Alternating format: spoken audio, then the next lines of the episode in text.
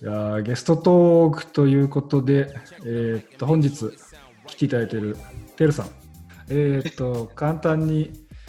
紹介させてもらうと,、えー、っとカナダ生まれカナダ育ちの日英バイリンガルで現在は FIBA エージェントやっていてあと他にバスケ関係で翻訳やってて今あれですよね佐々木クリスさんのノートのあの記事の英語訳も携わっているやってます。はい。はい、で、あとは、イベントでいうと、2019年にトロントで行われたラプターズ対ウィザーズの試合で、ジャパンデーっていうイベントを開催。あとは最近だとあの渡辺裕太選手とラプターズとともにあのオンラインのイベントを開催したりと、まあ、日本とラプターズの日本とラプターズをつなぐ仕事をされています。で、あと、ちょっとまあこの番組にちょっと関係あるところだと、あの、まあ、フライト5、マーク・トゥナイト・ NTR によく似てるって言われるんですけど、マーク、パクった、パクった、パクったんですよ。やめとけ、そういうのは。やめとけ。マーク・トゥナイトの本家のマーク・貝島さんがトロントに来た際も、まあ、結構ヘルプで、あの、周波数の活動とかも手伝っていたなどなど、えー、まあ、紹介するときりがないんですけど、以上がまあざっとてるさんの紹介ですね。こんな感じで大丈夫ですかね 経歴は、はい、ありがとうございます。いや、あの、はい、貝島さんのそのエージェンシーと連携してるんで。うん。はい。はい。シューハリーとってことですか？シューハリーと、はい、そうですね。えー、だから、この間、初めて会った時、シューハリーの T シャツ着てて、あれ？と思って。俺も 俺も欲しいなと思って。そうなんですね。そうそうそう。で、あ僕から一個質問なんですけど、はい、このフィバエージェントってどどんな感じのことをされるんですか？あのもちろんそのあの選手とそのチームをつなげて、まあ、GM とかそういうあのチーム関係にある人にその選手を、まあ、売り込むことが一つなんですけど、もう一つはまあそのチームのニーズが分かってて、そのあの GM とかフラントオフィスの人々とあの信頼関係を作って、そして、まあ、あの必要なニーズをあのサービスするっていうような感じですね。うん実際にあの免許を取るのは本当に誰でもできるんですけど、あのやっぱり僕も結構あのつい最近やり始めたんで、やっぱりそのあの信頼ができて、そしてビジネスがコンシスタントになるっていうことはぱり時間かかりますね。うん、なるほど。逆に、逆にでもないですけど、どうやったら取れるんですか？その過程といいますかあ、それはあの、コロナでちょっと変わったのかわからないんですけど、あの、1年に1回、その、もちろん FIBA って世界中なんで、あの、ここに僕、あの、トロントとかにいる人はマイアミに行って、そして本当に大したテストじゃないんですけど、それを取って、そして、えー、っと合格したらその免許が取れるんですよね。だから確か日本で FIBA にエージェントになりたい人だったら、そのシンガポールかなんかでやってると思うんで。へえ。はい。そうですね。そういう感じですね。1年に1回テストがあって、それを取ると、その FIBA に、えー、っと認定されるエージェントになります。うんそれって、毎年更新制とかでテストを受けるんですか？それとも一回取ると、もう普通に。一回取って、そうですね。そして、あの、免許のために、あの、毎年支払うみたいな感じです。うん。なるほど。あの、エージェントとつながりたい選手は、なんかそれを、僕エージェントとチームとつなげてほしいですみたいなあれがあるんですか？その、登録し、登録する、なんかあるんですか？なんていうんですかね？だから、例えば、急に、選手がどっか行きたいなって思っても、エージェントをつなげる方法っていうのは FIFA にわざわざ、なんか連絡してやるって感じなんですか、うん、そうですね。あの、やっぱり、あの、特殊、特殊な動きのエージェントが必ずいると思うんですよ。だから僕は今そういうふうにカナダで習おうとしてるのは、その B リーグに売り込む選手は、あのカナダに今一人メインの人がいいるんで、それがもちろんあのトラストリーニーのエージェントなんで、そのあのスランっていう人なんですけど、そすだからカナダ人とかアメリカ人で例えば日本に行きたいっていう人だったら多分最初にスランに行くと思うんですよね。だからそういう特殊の特殊のエージェントがいて、そしてもちろん、あの、何でしたっけ、あの、安藤がこっちに、あの、こっちっていうかカナダに来て、ロスに行った時も、あれは確か野沢さんを通して行ったんで、あの、やっぱり日本にいる選手で、こっち、カナダとかアメリカに行きたいって言った人だったら、そういう、あの、限られたエージェントがいるんで、あの、もちろん、あの、シューハリーも、それのミックスの一人になろうとしてるんですけど、あのそういう特殊的の感じであのエージェントがなって、あ、これをしたいから、例えば日本人でヨーロッパに行きたいから、あのこのエージェントだったらこれができるっていうようなあのブランディングであのやっぱり連絡が来ますね。じゃあ、逆もあるんですか？エージェントさんから選手にいや行きたかったら、俺に声かけてみたいなことをしたりもする。いや、エージェントから選手にも声はもちろんかけます。やっぱり、あの、選手はうまいほど自分で行動できる、自分っていうか、もっとあの選択があるんで、あの、やっぱりエージェントが選手はアプローチしないとダメですよね。なんかやっぱ日本が遅れてるところっていう一概な言い方は難しいですけど、まあ、選手がフリーでエージェントがついてない選手は結構大半なことが多くて、はい。で、それによって、か、あの、オフでの、あの、移籍の交渉ごとっていうところも全て自分でこなさなきゃいけないから選択肢が狭まるっていうところがあると思うんですけど、はい。はい。逆に言うと、じゃあ、シュハリーからカナダに行く人が現れる可能性もあることですよ。ケルさんを通して。そうですね。はい。うんだから、そのシュハリーに入ってる、関係している選手っていうのは、まあ、そうやって注目。意外と見てみると、今シーズンも結構いいところにスポソ収まったりとかしてるっていうのは結構、なんか、B リーグ好きな人も知っとくべきかなっていうのは思ったりもしますし、そうですね。選手は多分、ストレスが減る部分もあると思うんで、エージェントがやってくれることによって自分はスキルワークアウトに特化できる。まあ、シュハリのめいいところは多分そこなんで、マークさんがスキルワークアウトをやってて、平さんがエージェントとして動くっていうところで、はい自分はバスケットボールに集中できるっていう。なんで俺がシュハリのいいところをプッシュしてるのかちょっとよくわかんないけど。はい。ありがとうございます。でも赤川くんとかカナダ行ってほしいなって思いますね。イタリア行ってた3部の。イタリア行ってましたね。うん。しかも無名っていうか、大学中退してから行ってるから、シューハーリーがやってて、あれですよね。うん。EBL ですね。まあでも本当にその、どんな C、え？CBL どんなは選手はい探してるとかってあるんですか？そのテルさん目線でどういう選手が欲しい、欲しいっていうか、こういう選手売れそうとかが、あるんですか、逆に。そうそうそうそう。え日本から来る選手。日本人だったら、こういう選手はプッシュしやすいな、みたいな選手とか、これ、こういう選手はいけそうだとか。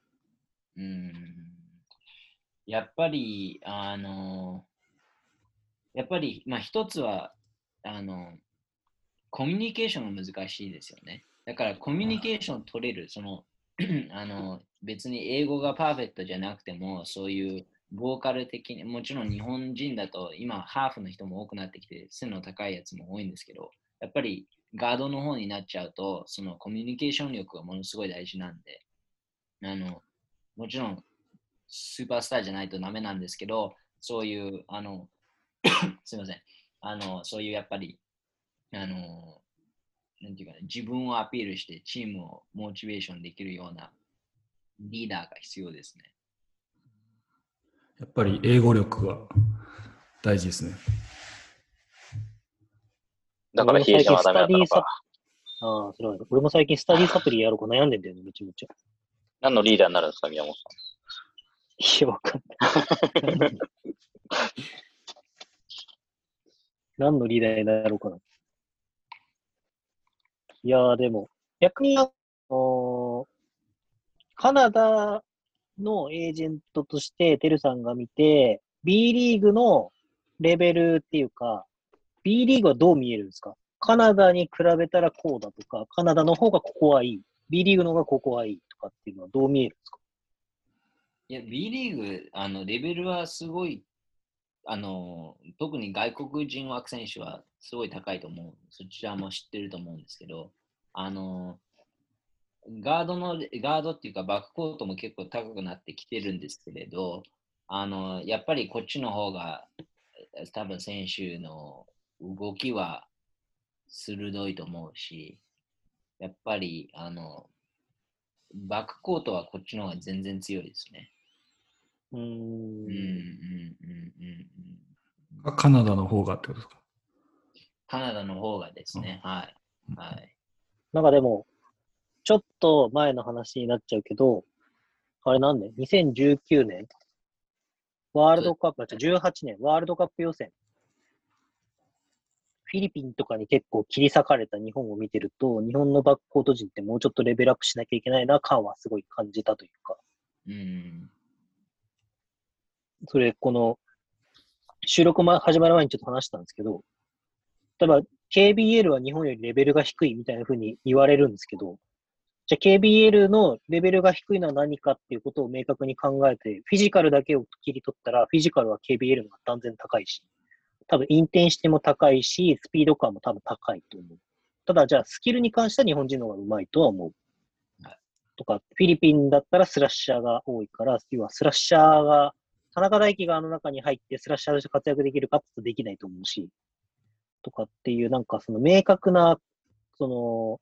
なんて言うんだろう、こうリーグとしてのあり方みたいなところがある時点で、やっぱりこう、評価対象として日本ってまだ難しいのかなって僕ちょっと気がするんですけど、外国籍のレベルが高いよねっていうリーグなのかなって気がしちゃうのって、どう、どうですかね？僕の目線でそう、日本ってそうなのかなと思っちゃうんですけど。いや、あの、その、なんていうかな、その、コツコツものをやるってすごい日本人的なことだと思うんですけど、そういうやっぱりあのスキルだけで言ったら、多分世界的にもスキルとか IQ とかで言えば、多分日本は、その IQ もその、やっぱりバスケの IQ ってそういう自信とかそういうことにも積極力とかにもよるんで、あの、やっぱりインパクトされるんですけど、あの、バスケ知識だけだったらやっぱり日本結構高い方だと思うんですよ、スキルも。ただやっぱりそのフィジカル面とか、そういう積極力とか、あの、そういう、なんていうかな、運動神経とか、その瞬発力とか、そういうところがちょっとやっぱりまだ、まだちょっと足りないっていう感じですね。僕の印象から。例えば、馬場雄大って日本だと、日本人だとスペシャルな選手だと思うんですけど、はい。僕の考えなんですけど、まあ、僕僕喋って大丈夫ですかこれ。なんか、馬場雄大は G リーグと NBL だから活躍できたと思うんですよ、僕は。はい。じゃあ彼がユーロに出れるかというと、ユーロのクラブに行ったらちょっと IQ 的に厳しいのかなって気がするんですね。はい。なんかだから彼はブランディングがすごく成功してるというか、なんか、その、まあ、言い方、日本人にはそういう言い方良くないのかもしれないけど、こう、過大評価日本でされるようなルートをちゃんと高く評価されるように自分をちゃんと、なんてチームを選んだっていう印象があるんですけど、はい。なんかそこってカナダだとどういうふうに見るのかなって、ヨーロッパの立ち位置と、NBA に行くことが全てなのか、ヨーロッパに行くことがベストなのか、それはトラソリーニとかイタリア系のカナダ人で、カナダ代表にちらっと入ったりとかしてましたけど、はいすごくこう、スペーシング能力とか IQ とか高いじゃないですか。タイミングとかもいいし。はい。はい。っていうのって、カナダ人、カナダ人はバスケットボールに何を求めるのかなとか、ど何が素晴らしいと感じるのかなって、ちょっと聞いてみたいなと思ったんですけど。うん。あの、もちろん、こっちはそのアメリカに近いんで、そのやっぱり運動神経とかダンク力とかにやっぱりすぐ目を取られると思うんですけど、あの、カナダ、今年オリンピックにも行けなかったじゃないですか。そしてチェコに負けたし、やっぱり、あの、こっちのバスケ界もすごいそのヨーロッパは、あのね、カナダは NBA に選手をあのアメリカ以外に一番送ってるけれど、やっぱりヨーロッパのバスケはすすごいす、すごいっていうか、そのやっぱりちょっとけ謙虚されたと思いますね。やっぱりヨーロッパのシステムはすごい、やっぱりあの進んでるんだなって多分思ってる人お多いと思いますよ。なんか、うーん。だから、こう、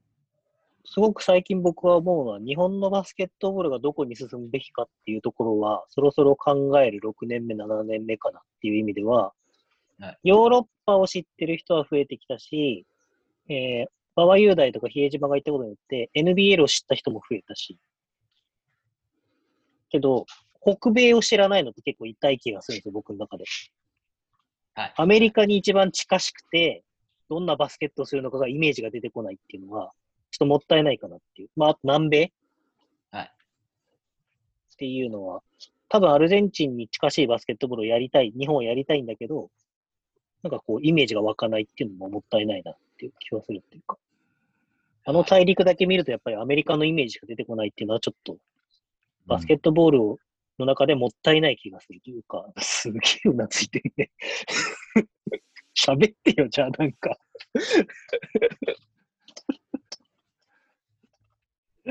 どうすか、孝太郎さん。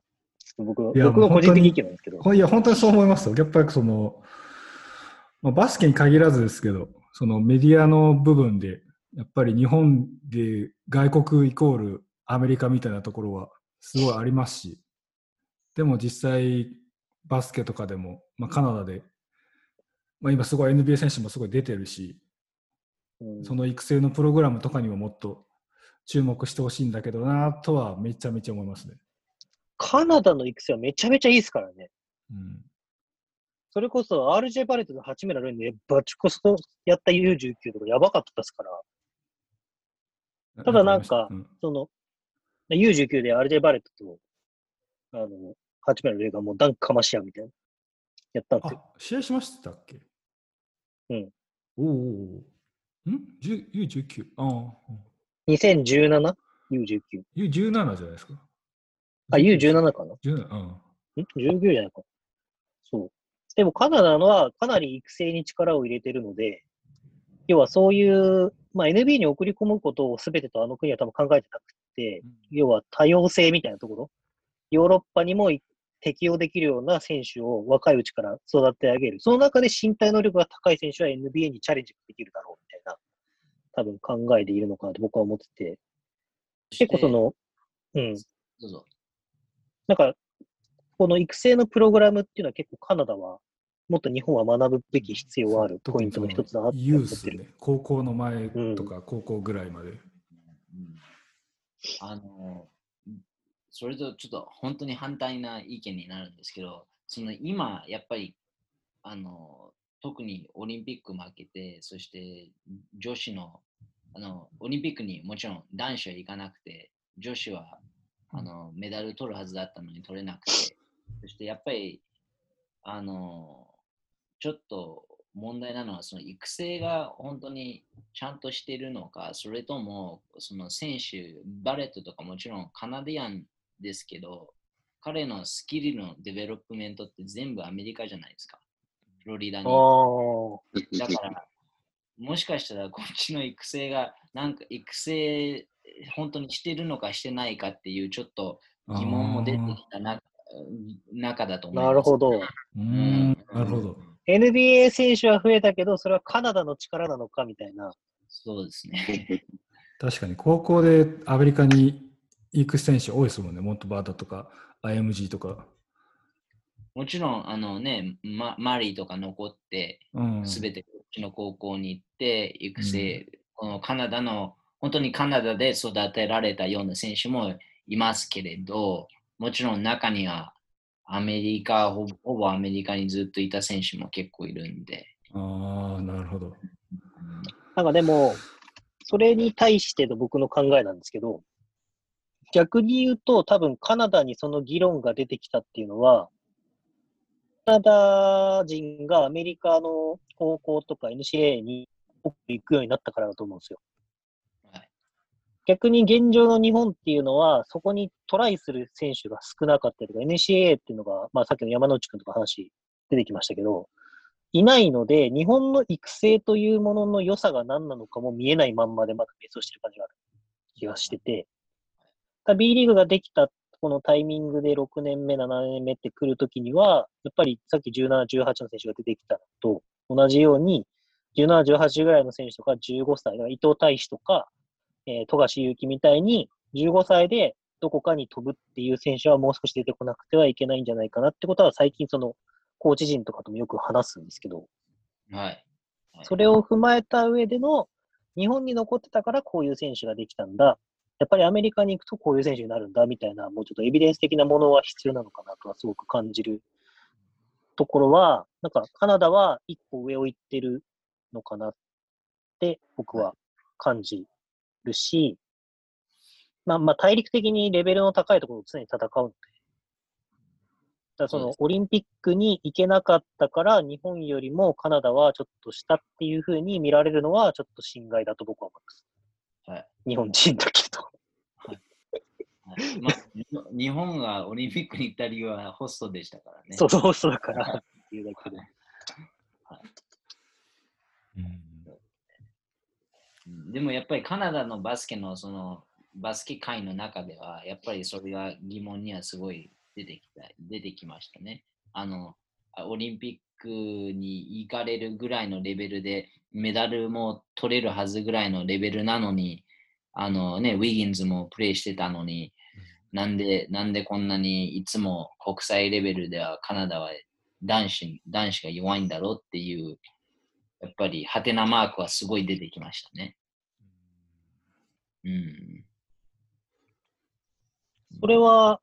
国内リーグで解決をしていくみたいな感じになるんですか？うん、それとも国内リーグから代表クラスはほぼ出てこないんですか？あの、いまあ、一つやらないといけないって言ってることは、そのやっぱりアルゼンチンとか、そういうヨーロッパ、あアルゼンチンはもちろん南米ですけど、あの、他の国のチームってその決まってるじゃないですか、メンバーが。その入れ替わりが激しくないないんですけど、カナダは一応結構激しいんですよ、そのコアグループの人たちがよく変わったり。だから、もっと早く準備をしないといけないのかっていう話は出てきてますね。もちろんアメリカは入れ替わりがものすごいありますけど、やっぱアメリカはあんだけレベル高いんで、多分誰を取ってもいつでも勝てると思うんで、確かに、ね毎大会ごとに、アはい、もう少しでフランスにね、負け、負けそうになりましたけどね。うんあ負けそうっていうか負けたんで、ね。負けたの？まあ負け、うん。負けたんで、うん。そうですね。確かに。カナダは本当大会でメンバー毎回変わりますもんね。毎回変わるし、代表の招集もそんなにないですよね。もう本当にオリンピックが近くなったら集まって練習して試合です。だからレバンガにトラソリーニが来た時、カナダ代表来たの？みたいな感じになったけど、その後呼ばれないから、うん、本当にカナダ代表なの？みたい多分予選とかのあれだったじゃないですか。な。何試合か、2試合とか3試合とか確か呼ばれて、次のそのプールかなんかの時にはもう呼ばれてない。だから、選び方は僕はちょっとカナダにいないので分かんないですけど、ももしかしたらたまたまそこのタイミングでカナダにいてコンディションが良かったとか、で、まあ大枠の何十人に入っているとか、多分そういう感じなんでしょうけど、うんまあ多分そこには問題があるってことですよね。そうですねもう予。予選レベルだとあんまり NBA 選手も出てこないし、本当にもうその本戦のちょっと前にあの主力メンバーが集まって、まあ、本当にちょっと前のアメリカみたいな感じですよね。ギリギリで集まって、付け焼き場で練習して、じゃあ本番みたいなところは結構ありますね。今回のオーストラリアも5日前に招集して大会やってみたいな、全員集まってそれでも下の世代からずっとこうやってんじゃないですか。うん。選べるのだからそのなんか、そういうなんていうの？多分スタイルというか、ああ、オーストラリアってこういうここういう感じだよみたいなことが、うん。カナダには、こう、もう少し必要なのかなとかっていう、多分そういう課題が出てくるのかなみたいな気はします。うん今回これでまたナースコーチが次の大会までやるのも決まってるんで、まあ、そこでまたこの長期でいろんな育成、育成っていうか、その組織として長い目で見てやっていければまた変わると思うんですけどね。今年は本当にそのうん大会に、はいはい。大会直前で出なかったり、あの、COVID の影響で出なかったりした時とかあったんで、まあ、ちょっといろいろカナダ代表もごたごたしてたかなっていう印象はありますね。個人的には日本人、カナダに挑戦してほしいなって思ってる派なんで、うん、本当に。山本修介、山本修介に関しては、まあ、カナダでもうプレーはほぼ、確約っておかしいけど、当時 NBL が、要はトライアウト、全体トライアウトがあって、山本修介がそのトライアウトに呼ばれても、チームもそほぼ契約が決まってて、えーそのトライアウトでいいパフォーマンスをすれば、より上のチームから引き抜かれる可能性があるっていう状態だったけど、直前にアルバルクからオファーが来て悩んだ結果、アルバルクに行ったんで、そのトライアウトに出ることもなかったんで、だまあ、津山もハリファックスで直前で、ハリファックスは強いから、NBA の中では。だからまあ普通に単純にカットされた。まあ言語の問題もあるだろうし。って考えると、まあその、言語能力が高くて、だからそれこそなんか日本で、あ今 NCA でやってる選手がそのままカナダリーグに行くとかっていうのは結構ありなのかなって僕は思ったりするんですけどね。うんあとまあその冬のメインの時もそうなんですけど、まあ、さっきから言ってる夏の CBL で契約してもらって来てもらうのもありますし、あとピックアップゲームレベルで普通に夏にクラウンリーグっていうのがあって、まあ、本当アメリカのドリューリーグみたいな感じで結構 NBA 選手がふらっと参加して、あのー試合する結構レベル高いやつとかもあるんで、まあ、そういうところにも来てほしいですよね。うん、だからもっとカナダに来てくださいということで。夏の夏のトロントは最高ですよ。暑くないし、暑すぎないし。どうなんですかね？どうやったら増えるんだろうな、本当に。そこは。やっぱみんな、みんなやっぱアメリカ、海外イコールアメリカっていう頭が多いですからね、もう本当に一般の人でもそうですけど。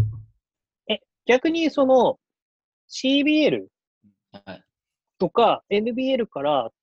NBA に行った人数ってどんぐらいいるんですか？それこそヨーロッパのトップリーグ、ユーロリーグに出てるようなクラブとかっていうどれぐらいいるんですか？NBL と CBL が NBA に、NBA で少しやって CBL に入ってきた人はいますけど、例えばその前に NBA に行ってなくて CBL に出て NBA に行った選手ってまだいないですね。うん、多分今、この今回のキャンプで残れるかどうかっていうのが2人か3人ぐらいかな、いるって感じですね。なんかそこが多分出てくると、一つのルートとしてこう、まあ時差ないし、近いから、はいで。もそこに所属することがうん、近道みたいに見えてくるのかなって気はしなくもない。でも安藤選手がいた時とかの NBL とかも結構注目されてたと思いますけどね。あ NBA があって、G リーグがあって、その次のリーグみたいな位置づけだとは思うんですけど。うん。あと呼んでみるか。どどういうことどういうことですか？ここにですか？ここに呼べんじゃない安藤だったら。おじゃあ来てもらいましょう。ジェイソンに。いや、なんかえカナダの印象とかみたいな聞いてみたらさ、別になんかちゃんとそういうオファーで出したらいけなくもなさそうな気がしてきた。LINE して出れるじゃダメ。LINE して出れるわな。LINE じゃダメ。出れる。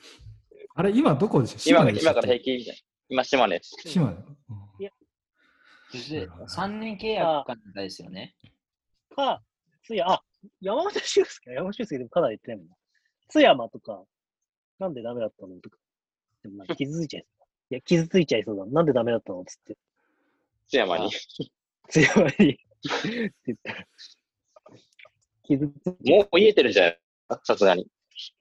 まあそうだよね。もう結構経ったもんね。3年 ?2 年 ?3 年か。2年、2年かな。2年。コロちょうどコロナの直前ぐらいだから。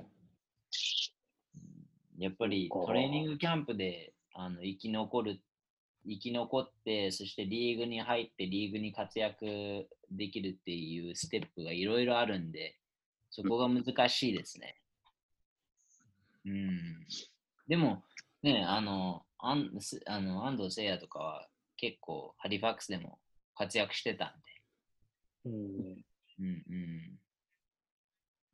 まあ、そうなると、100、まあ、190とかは欲しい、欲しいみたいな感じのリーグなんですかね、やっぱ。そうです、そうですね。うん、うん。ハンドはかなりちっちゃかった印象があったから、はいはい。81で。なるほやっぱりガードで、その、あの、他の人の、他のガードより、その目線から見えるか、そのコートが見える見えないの違いって、やっぱりゲームがすごい変わるじゃないですか。うんうん、だから、でかいガードだとね、全然、コートビジョンが全然違うんで。なんか、誰か送り込んでみたいな。してほしい。まあ、クラウンリーグとか本当にフラッと、とりあえず お試しで来てほしいかな。でも、日本がこれからやっぱり鍵を握るのって、なんか僕が熱く語ってもしょうがないんですけど、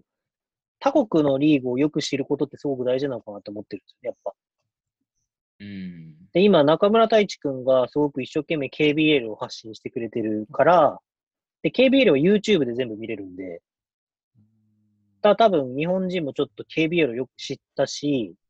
KBL はサラリーキャップ制なんで、いい外国籍も確か5000万とか6000万とかがマックスなんですよ、今現状。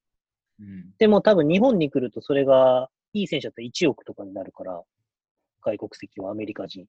ってなると、韓国リーグの得点王を取ると、分かりやすく得点王ですっていう肩書きつけて日本に来れるから、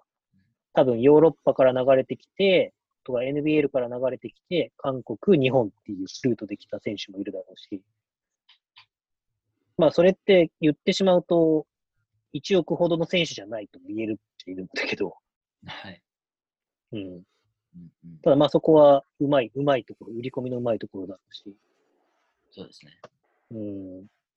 て考えると、逆になんかその、この選手でカナダでこれぐらいできるとか、この選手で例えばそれこそわかんないですけど、ギリシャでこれぐらいできるとか、っていうのが分かってくると、こうなんかもうちょっと変化があるのかなっていうのはすごく思うんで、うんぜひ、テルさん、カナダに誰か連れてってください。そうですね。しょむし紹介してくださいやっぱりに選手？選手。日本だと、その、やっぱり自分に G リー G, G リーグのレベルも本当にヨーロッパとどれだけ違うって思うと、あんまり変化ないと思うんですけど、やっぱり G リーグって NBA に近いから、やっぱりえー海外を目指すって言ったら、その、どういうふうにしたら少しでも G リーグが NBA にたどり着けるかっていう目標があって日本を出ますよね。だからやっぱりその、なんていうかな、道がちょっと見えないとなかなか難しいと思いますね。でもやっぱりカナダで例えば高校生だとして、そしてカナダでプレーして活躍して、そしてまあね、905とかでもちょっとやってみたいっていうような選手だったら、あの、その道が見えるんで来るとは思いますよ。まあでも、今一番期待できるのは、シュハリからの赤川くんがカナダが期待できそうですね。いや、わかんない。これで実はもうテルさんに話が通ってて、ちょっと言わないでよみたいなやつだったらちょっと、あれだけど。いやいや、全然大丈夫ですよ。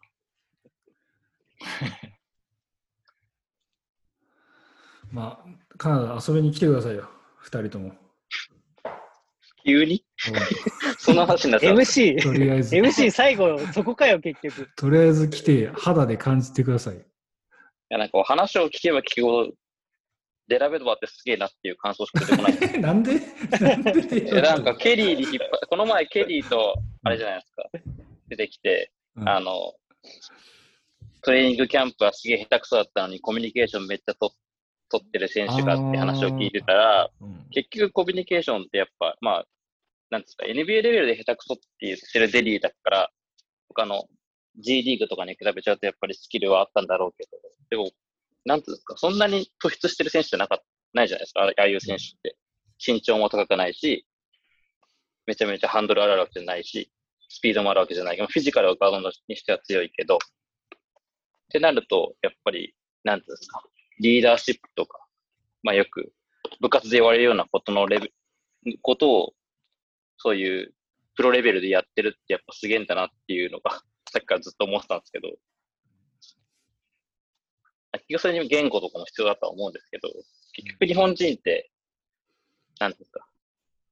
井の中の蛙じゃないけど、日本の中だとそういうことやるけど、知らない土地に行くと結構、何もできないっていうか、やっぱ自信がないからととか思うんですけど、外で何かやれって言われて結構できない人が多いじゃないですか。多分日本人のお国柄的に。だから、それがどうつながるかわかんないですけど、それでなんか国民性だって片付けちゃうと結局一生そのままなんじゃないかなって思うし、だから八村とか渡辺とかスペシャルな人しか多分海外に行けてないっていう状況だから、もっと普通、なんつうか、言い方あれですけど、もうちょっと普通な人。まあ確かにちょっとなんか、あれくらいサイズがあって能力がある人じゃなくて、もうちょっと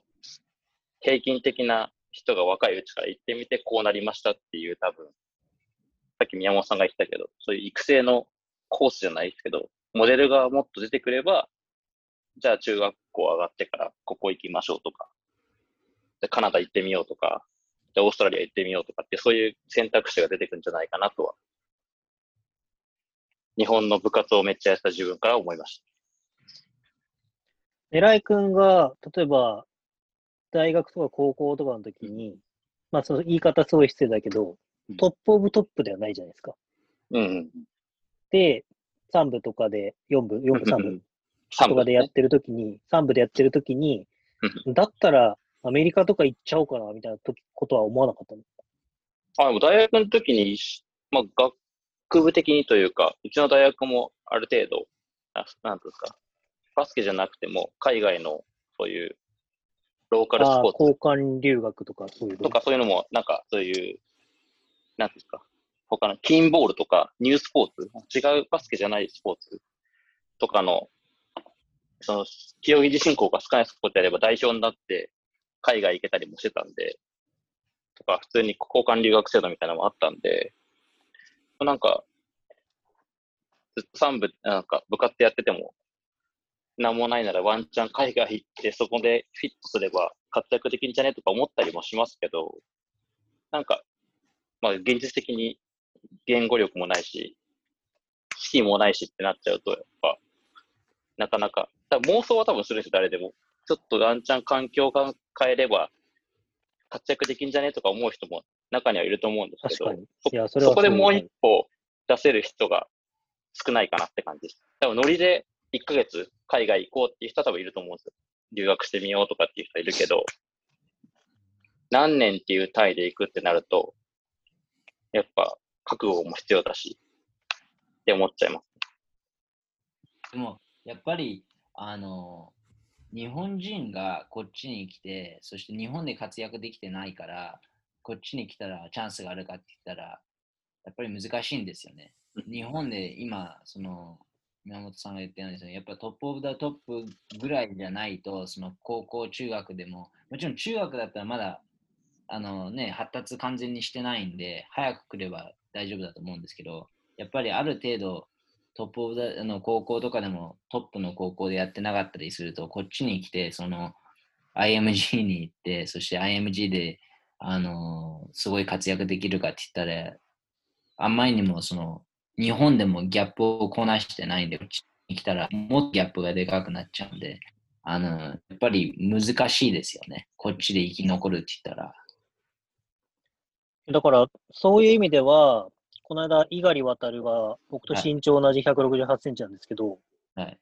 えっ、と、彼はスラムダンク奨学金でセント・トーマス・モアに行ったけど、夏休みに IMG に行って、はい、で、IMG で認められて IMG に転校して、で、えっ、と、D1 に声がかかったけど、えー、その後、いろいろあって、その話がなくなっちゃって、で、まあ結局日本に帰国するっていうところを選んで、この間 G リーグで、えー、ワシントン、デトロイト、テキサス3クラブ G リーグのトライアウトを受けて、最後の10人とか15人の枠に残ったんだけれども、声はかからずに終わったっていう。まあ、もともとやっぱり本人も分かってたけど、G リーグのトライアウトっていう時点で、取らない前提で、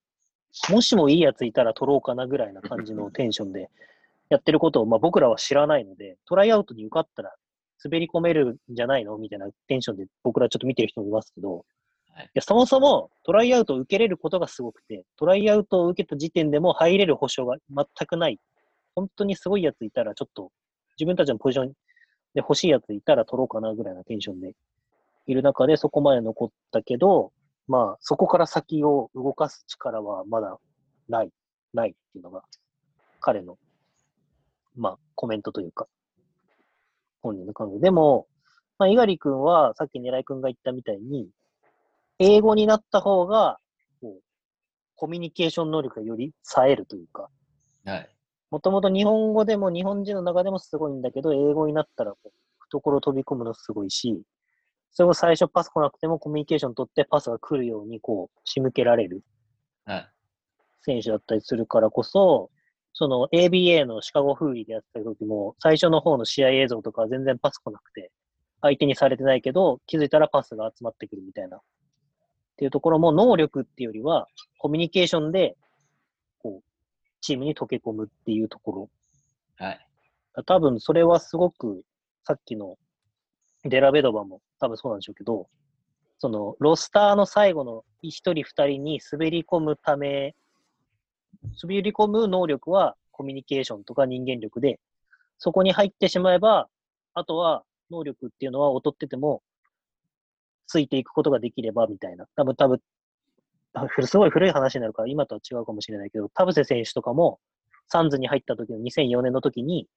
コミュニケーションでもっとガツガツいければ、もしかしたらあのまま残り続けたで、NBA で3年目、4年ってキャリアを詰めた可能性があったのかもしれないってことは、僕らはもっと理解する必要性がある気はしますね、僕は。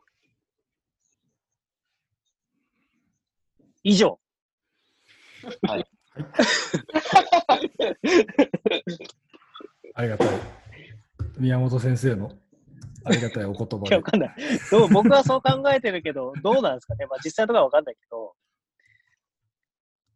でもなんか本当、その辺は、だからなんか、トップオブトップじゃないといけないって思ってるけれども、実際、猪狩渡という、こう、えー、アンダーサイズの選手が言ってることももっと注目してほしいなとは個人的には思うし、はい、じゃあなぜ彼がいけたのかって言ったら、プレーはもちろんだけど、それ以上のものを彼は持っているっていうところには、なんかもっと気づく必要性があるし、逆に言うと、まあ、これ言うと叩かれるかもしれないけど、B リーグはそれが必要なくても活躍できるリーグであるということは理解する必要があると。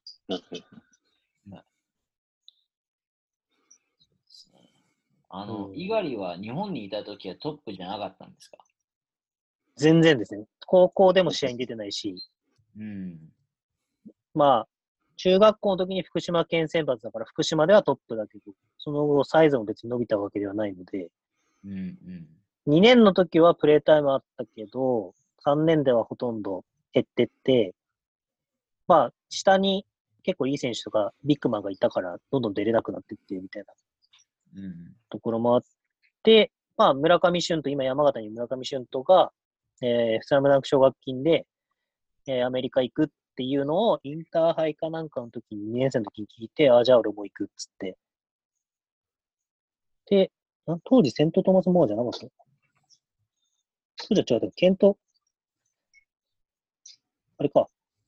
違うところかな。に、猪狩君から変わったのかな？朝海君から変わったのかな？まあ、で行って、こう、俺が求めてたのはこれだみたいな。うん。感覚になったっていうところで。ただ多分、うーん。だ知らないっていうのはやっぱ怖いんですよね。やっぱり、なんかカナダリーグだったらとか、例えばカナダの高校だったらちょっといけるかもしれないみたいな情報が入ってこないっていうのは結構怖くて、日本だと堅守速攻しかないんで、はい。結局先生の言うこと、まあ極論ですけど、先生の言うことを聞いてディフェンス頑張って走れないと試合に出れないみたいな。はいっていうところは、まあ僕らの時代ですけどね、今はちょっと違うけど、はあったんで、なんかその、矢沢、スラムダンクの矢沢じゃないけど、自由を求めてアメリカへみたいなのとちょっと違うけど、なんか、こういう自分のプレースタイルだから、こう、どヨーロッパに行った方が活躍できそうとか、カナダに行ったら活躍できそう。じゃあ、カナダに行く理由はアメリカに行きたいから、まずカナダを踏もうとか、そういうなんか、あ、フィリピン、自分はスラッシャー系だからフィリピンの方が向いてそうだから、ちょっと東南アジアにトライしようとか、みたいな、まずそもそもそういう情報が少なすぎるっていうのは、まあ彼ともよく碇君とも話すんですけど、はい。もっと増やすべきかなっていうのは。で猪狩君は自分で留学の支援もしてるので、はい。今年2人目が福島から行ったんですけど、だから彼にはそういうところでも注目してほしいし、その彼の留学プログラムで行った選手がもしかしたらカナダでプレーする可能性はゼロじゃないので、はいだそういう意味では、なんか NBA を目指すっていう選手たちも視野としては、北米、南米まで広げるとか、それこそ今回 NBL が視野として広がったと思うんですけど、うんうんうん。まあ、下手したらそれがフィリピンかもしれないし、レバノンかもしれないし、わかんないけど、はいなん。かそういうところまで、こう、ビジョンが開けるようにしなくてはいけないなっていうのは、B リーグが発展すればするほど思ったりもしますね。はい。はいそうですね。うん。そしてまあ、あの、国を考えてみればね、そういう、例えばプロの選手が年中バスケをしたかったら、やっぱりね、アメリカとかカナダとか日本とかね、韓国とか、やっぱりそっち系に、まあヨーロッパもそうですけど、にいられる方がいいと思うんで、そのオプションがなかったり、選択肢がないから、ね、今言ったように、そのイラクに行かないといけなかったり、そういう選手もいるんですけれど、まあ、それが理想じゃないんで、やっぱり、その、まあ、変なふうに言えばいい国にいられる方がいいですよね。うん、そうですねはい。なんか、そのカナダの夏のその CBL のリーグの話を聞いて思ったのが、日本のラグビーに似てるなってすごい思って、日本のラグビーって、その、海外と時期が違う、違う、違わなくなるんですよ。若干ずれるんですよ。はい。だから、海外のトップ、ラグビーのトップ選手も、実は2億とかしかもらってないんですね。はい。そんなに全然お金をもらってなくて、だから日本に3ヶ月とか来ると1億とかもらえるんで、3ヶ月で1億ってやばいじゃないですか。はい。年俸にしたらだって4億とかになるから。うんだから日本で全然コンディション作るみたいな感覚で日本のトップチームとかトップじゃなくても、そのカーブリーグの方の来て1億もらって、で、コンディション整えて、国に自分のトップリーグに戻って、で2億でプレーするみたいなところって、なんかカナダリーグの可能性でもあるのかなってさ、ちょっと話を聞いて思って。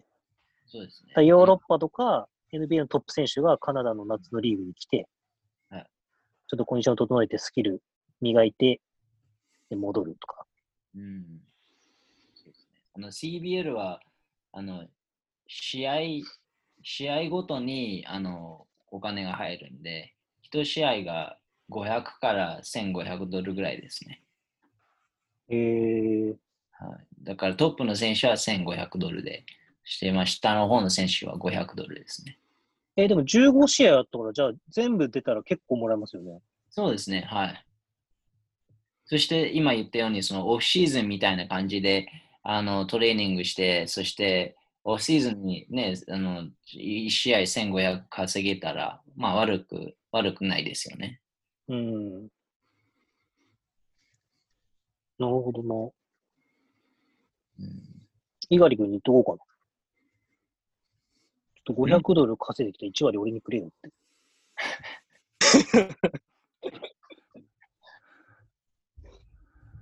そうですね。ご50ドル、50ドルですね。4000円ぐらい。じゃあ、なんか他に狙いくんとかありますか？急に？あ、なんかごめんね、俺が。喋りすこんぎてだけさらって他に？え？ーじゃあ NBA の話します？いや、なケルさんの好きな選手とか聞いておきます？そういうのじゃなくていいですか？うんこの、なんか、聞きたいことがあれば、さっき一回話したかな？もう、あっという間に2時間ちょい。もうこっち12時半ですね。うん。じゃあ、お後がよろしいようで。なんかもうちょっとまとめてよ。まあまあ、その、まあ、僕とテルさんとしてはやっぱりそのカナダのバスケにもっと注目してほしいから、まあ、今後もまた発信していくので、ぜひ聞いてる方は、このラジオも僕の YouTube の方も見てください。でも、なんかやっぱ、ラプターズの方が跳ねるじゃないですか、ぶっちゃけ。と、それは当然です。でも、やっぱ国のことは伝えてった方がいいんじゃない？とはちょっと思う。ちょこちょこ、ちょこちょこやっていきたいですね。で、やっぱりそのラプターズの好きなファンベースと、あの、カナダで例えば留学したいうん。選手って言ったら、ちょっと違うグループなんで、うん。やっぱりうん。両方必要ですよね、コンテンツは。うんラプターズは本当にただバスケのオタクで、あの NBA のオタクで、そしてラプターズが好きっていう人はおじさんの人かもしれないですけど、あの家族で、そして子供を例えばカナダに送りたい、お送って、まあ、NCAA 目指すっていうような家族って、やっぱりちょっと違うグループだと思うんで、やっぱり両方コンテンツって必要ですよね。うん確かに。うん。孝太郎さんがそれをやるのでうんそうですね。大丈夫です。これから。僕がり僕は留学エージェントに続き、あの、つなげますってリンク貼っとけばいいんじゃないですか。なんかそれうさんくさいな。カナダでのびのびと学びを得たい人はこちらへつ。一緒に学ぼうとか言って、最後にリンク貼っとけばいいんじゃないですか。うさんくせえな、それ。まあまあまあまあ。まあ、とりあえず本当にまあ、良ければ、良ければというか、まあ全然青写真だけど、まあ来年の夏の CBL とか、あの、クラウンリーグとかに、とりあえず一人日本人が来てほしいなっていう目標はあります。ということで、エンディングです。エンディングは、えー投稿がないので、どうしようかな。じゃあ、じゃあエンディングの説明しましたエンディングの説明はしないんですか？オープニングの説明もしないけど。してない。じゃあこのエンディングかんでふわっとしました。このエンディングも。あの、エンディング、いつもみんなで、こう、なんかおお題があって、あれ、順番に言ってたよね。順番に言っていつも順番に言ってます、一応。じゃあ、し See you later で いきましょう。それ初めて聞いたんですけど。じゃあ、See you again で終わります。大丈夫か、この番組。ちょっとさ1年前から思って一たけど年、よく大丈夫か、1年間やってこたな、これ。いいじゃないですか、こ組よくのゆるさ。続いたな、この番組1じ年間。ゃあ、エンディング好きなビールの銘柄で。えビールの銘ー、柄カナダでビールって何飲むの逆に？いや、めちゃめちゃありますよ。あの、ちっちゃい工場がいっぱいあるから、工場っていうか、ちっちゃいえー、ー、地ビールみたいな？ブリュワーが、ブリュワリー、はい。え、有名な、世界的に有名な銘柄って何なんですか？はモルソン、カナディアン。だと思うんですけ全然わかど、んないわ。まあ、一番一般的なのはそれだと思うけどな。これなんですけど、これ、あの、これモルソンなんですよ。ああね、ーあ、このジャパニーズ。で、あの、オリンピックの関係で、これ、ジャパニーズ・カナディアンっていうビールをモルソンがう作る。特別に。はい。だから赤と白で両方カナダの赤と白。なるほど。なるほど。うん中は？中の味は？悪の飲んで次回から MC、え？てるさんに、いいっすか？お願いしていいっすか？肩書き増えちゃいますよ、もう一個。ポッドキャスト MC って増えちゃいます。だからなんか、孝太郎さんはフィバーエージェントを取りに行くみたいな企画でじゃあ、なんで？ダメだよ。マイアミに行こうみたいな。じゃあ、エンディングそ。れを Vlog にすればいいんじゃないですか？全然跳ねなそうだな。じゃあ、エンディング。好きなビール。3、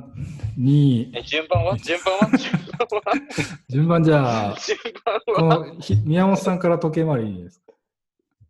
宮本さんから時計回り？時計回り？宮本さん、僕、狙いくん、てるさん。俺の時計回りだと、俺、宮本さんの時計回りだと上俺なんですけど。多分みんな時計回り違みうんな違いますよ。あ、そうなんだ。年齢順にします。あ、年齢順の、下から？あ、どうすどうすればいい？じゃあ、年齢が上から行って、てるさんが最後？ああ、そうしましょう。はい。そうですね。はい。決まりました。好きな銘柄、好きな銘柄。はい。あります。あはい。はい、えー、ビールの、エンディング、ビールの好きな銘柄。はい。3、3、2、2、1。1。札幌クラシック。あえっと、レフトフィールドブリュワリーのプロスペクト。知らない。朝日スーパードライ。僕は、僕も札幌ですね。札幌。モリソンじゃないんか 僕はポリソンじゃないんだじゃあ、See you いう。again. あげー。これ変えないか、そろそろ。モロ パクリですからね。パクってない。似ちゃうんだよ。じゃあまた来月、いつ ?15、6ぐらい？ちょっと決めましょう。NBA 開幕前って言ってましたね。いつもグダグダになっちゃう。